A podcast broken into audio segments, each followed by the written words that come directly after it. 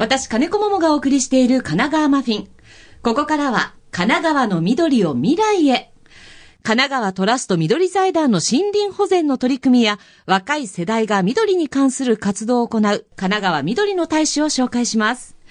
今日スタジオには公益財団法人神奈川トラスト緑財団市崎正和さんと神奈川緑の大使横浜市立南高等学校1年生の小林優美さんにお越しいただいています。よろしくお願いします。よろしくお願いします。さあ、早速なんですが、まず市崎さん、はい、えー、改めてこの神奈川トラスト緑財団とはどういった団体なんでしょうか？はい、ありがとうございます。えっ、ー、と、1985年に設立しまして、はい、これまで35年以上の活動を続けています。はい。えー、自然環境はですね、一度でもその自然のですね、あの、建物などが建つと、あの、人工物に占有されると自然状態に戻すのがとても難しいところです。はい。その自然状態の土地を守って、えー、保全する取り組みなどを行っています。これはいろんな参加、一般の方も参加することもあるんですか？あ、はい。あの、いろいろな形で取り組みをさせていただいているというところでは、あの、林業活動を、はい、あの、応援したりすることもやってまして、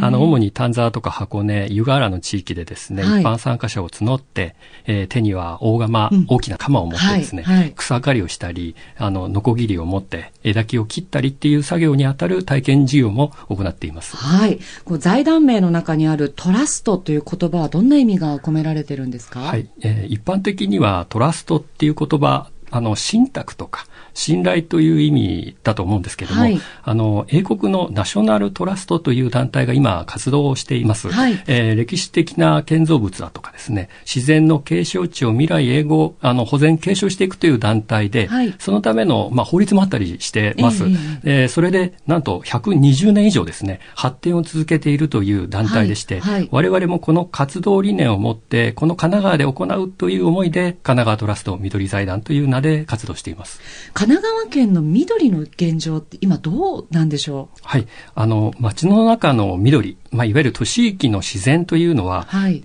あの維持管理にとても手がかかるものなんですね。はい、樹木は自然そのもので、やはり何もしないと光を求めて上や横にどんどんどんどん伸び続けてしまいます。はい、それがあの斜面地であればなおさらなんですね。はい、えー、枝折れや倒木を避けるために、やはり枝葉を切る剪定や伐採、もしくは植樹などの手入れがどうしても必要になってきます。うんはい、またあのバブル期ほどではないんですが、小規模な開発は未だに続いており、あの街中の自然環境はどうしても先細りしているという危機的な状況と言えます。私私たちが普段暮らしていてできることって何かありますか？はい。あの、お住まいの、まずまあ、足元に残されている自然を考えてみたいとかですね、はい、あの、子育て世代では、あの、親子で自然体験してみたいという方がいらっしゃるかもしれません。はい、トラスト財団では、神奈川というフィールドで、山の森林から都市の近いエリアのですね、自然までを対象に、様々な地域で取り組みを行っています。はい、あの、これを会員となって支えてもらうという制度があります。はい、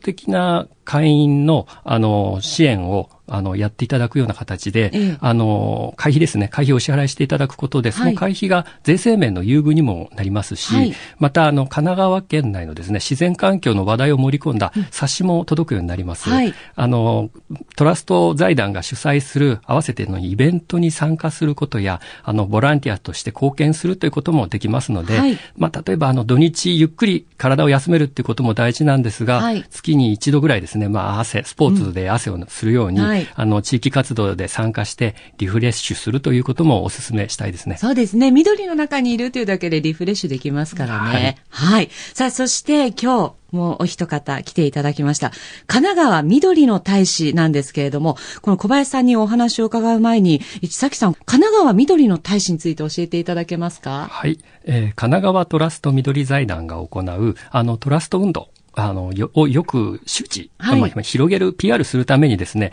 やはり中高生などで、あの、若い世代が自ら体験して、はい、それを同世代に向けて情報発信していくという活動が、うん、あの、神奈川の緑の大使です。はい。具体的にはどんな活動されてるんですか？はい。もう、県内各地ですね、はい、様々なところに赴きまして、あの、植樹や草刈り作業などの活動からですね、はい、自然観察会を、まあ、各地域で行っているんですけども、そこでの募金活動してもらったりしております。2021年からスタートして毎年募集を行ってまして、はい現在2023年の大使を募集しているところです。大人の方が財団たくさんね、皆さん活動されてると思うんですが、はいやはり中高生の方々が来るだけですごく場も盛り上がるんじゃないでしょうか。そなんですね場がですね、もう盛り上がって、また引き締まって、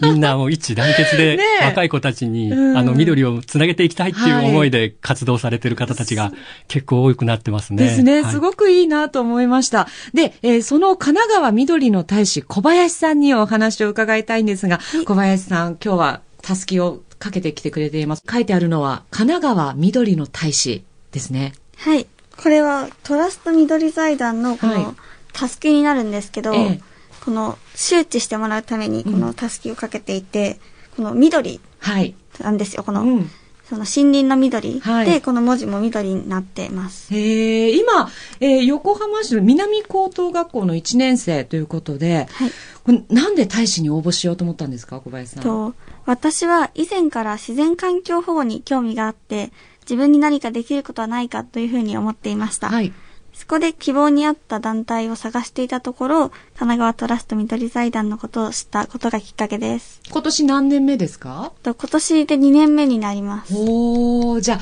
やっぱりやりがいがあるんですね、きっと。そうですね。うーんの自然豊かなところに行けるっていうので、はいもう自分のこの精神面とかでもすごい嬉しいですし、の自然を守るっていうのをはい伝えられるっていうのがすごいいい活動だと思っています。やりがいを感じると。はい。大使に選ばれてどんな風に感じましたか？まあもう2年前ですけれども、最初は。と、まあ、最初はいろいろ大変なこともあったんですけど、緑の大使は、あの、緑が好きで大切に思う気持ちがあればはいできる活動だと思っていて、と私は緑地や森林を保全するために自分ができることをしたいと思って、はい。そしてより多くの人に森林の大切さを伝えていきたいと思って活動を始めました。うん。で、この活動を通して森林の大切さを思い、きっかけや気持ち次第でその行動ができるっていうことを伝えていきたいです。神奈川県、神奈川の緑に対する思いを教えてください。と近年、あの、神奈川県では、まあ、自然災害は神奈川県だけではないんですけれども、はいナれ被害とか自然災害が深刻でとても心配です。はい。と森林は人が手を入れることで守られていくものだというふうに感じます。また緑は SDGs の海の豊かさを守ろうとか気候変動に具体的な対策をっていうのにも関わっていると思います。はい。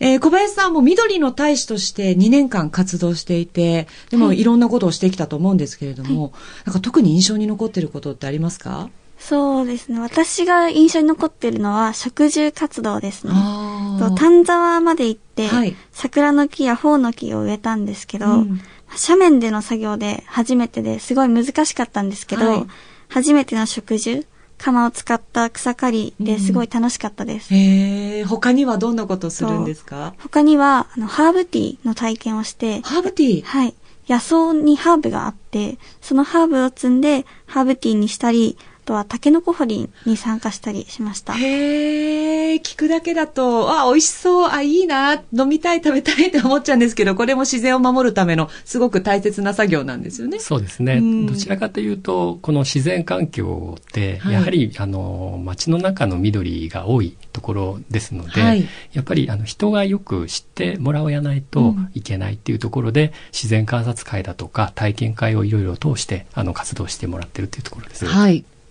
今後のことや、あとはラジオを聞いているリスナーの皆さんに伝えたいことありますか？と大使として緑を大切に思う仲間、保全活動にあたる多くの方と出会うことができました。自分が経験したことを情報発信するたびに、はい。緑を大切に思う気持ちが誰かに伝わり、仲間になってくれるといいなと思っていました。うん緑が好き、今ある緑地や森林を守りたい。そんな思いがある方は、ぜひトラスト財団ホームページをご覧ください。はい。一緒に活動してくださる方を募集しています。今、緑の大使は8名いるとさっきおっしゃってましたけれども、同じ年、年齢ぐらいの人たちですか、はい一緒にやってるのは。まあ、近くの年齢の人たちがいて、うんみんなで活動できて嬉しく思っています。へえ。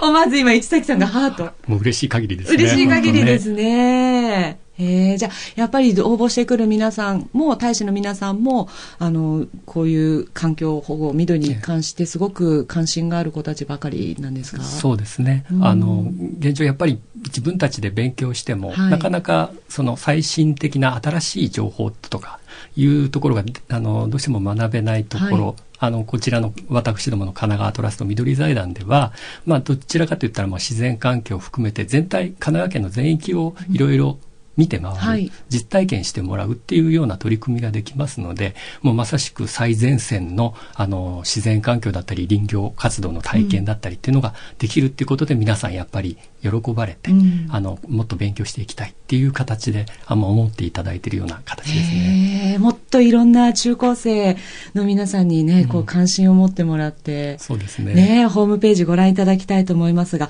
では、えー、このまま市崎さん今後の展望やメッセージなどあればお願いします。はい、あのこの小林さんがですね、はい、あの緑の大使事業もまさしく始まる前にあの真っ先に手を挙げていただいて、もう一番最初からあの活動を続けていただいてます。その中で友達にもトラスト運動を紹介したりして、はい、あの、実はもう学校での講演会というもの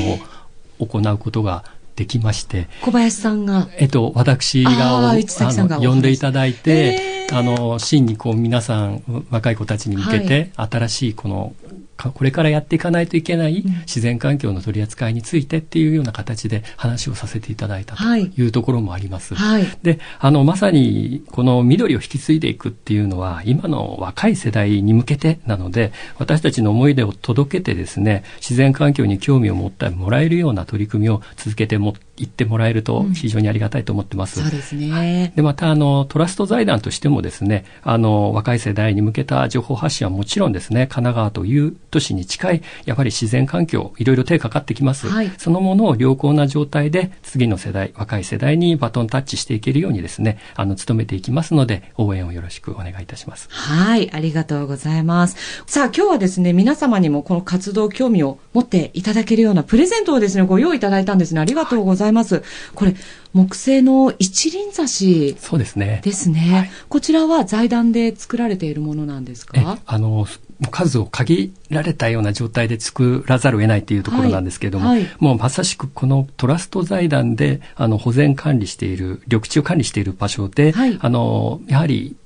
町の中の地域であるところだと、うん、あの近くに住宅があって、木を切らないといけないとか、あのところの状況になってしまいます。そういった場合、あの樹木自身切ってしまうと、そのまま焼却処分してしまうんですけれども、はい、それを試験的にですね、木をちゃんと活用していこうじゃないかと。もし資源になるんだったら、しっかりその部分で次の世代に向けたあの新しいものとして作っていくっていうところで考えて作りました。これがですね手のひらぐらいのサイズ10センチないくらいかな高さ四角い一輪挿しであの見た目がものすごくおしゃれなんですね。とっても素敵な一輪挿しでこれ2種類持ってきて濃い茶色のものと薄いもうベージュのものありますが、はい、素材は何でできてるんですか？こちら、あの、ベージュの、まあ、赤みがすごい綺麗なのが、桜の、うん、まあ、バラ科の植物なんですけども、あの、樹木なんですけども、いわゆる上水桜と言われている木で、はい、なかなかめ、あの、耳にしない、あの上にしないような木なんですけども、はい、桜の木でそちらの方をちゃんと活用してみたり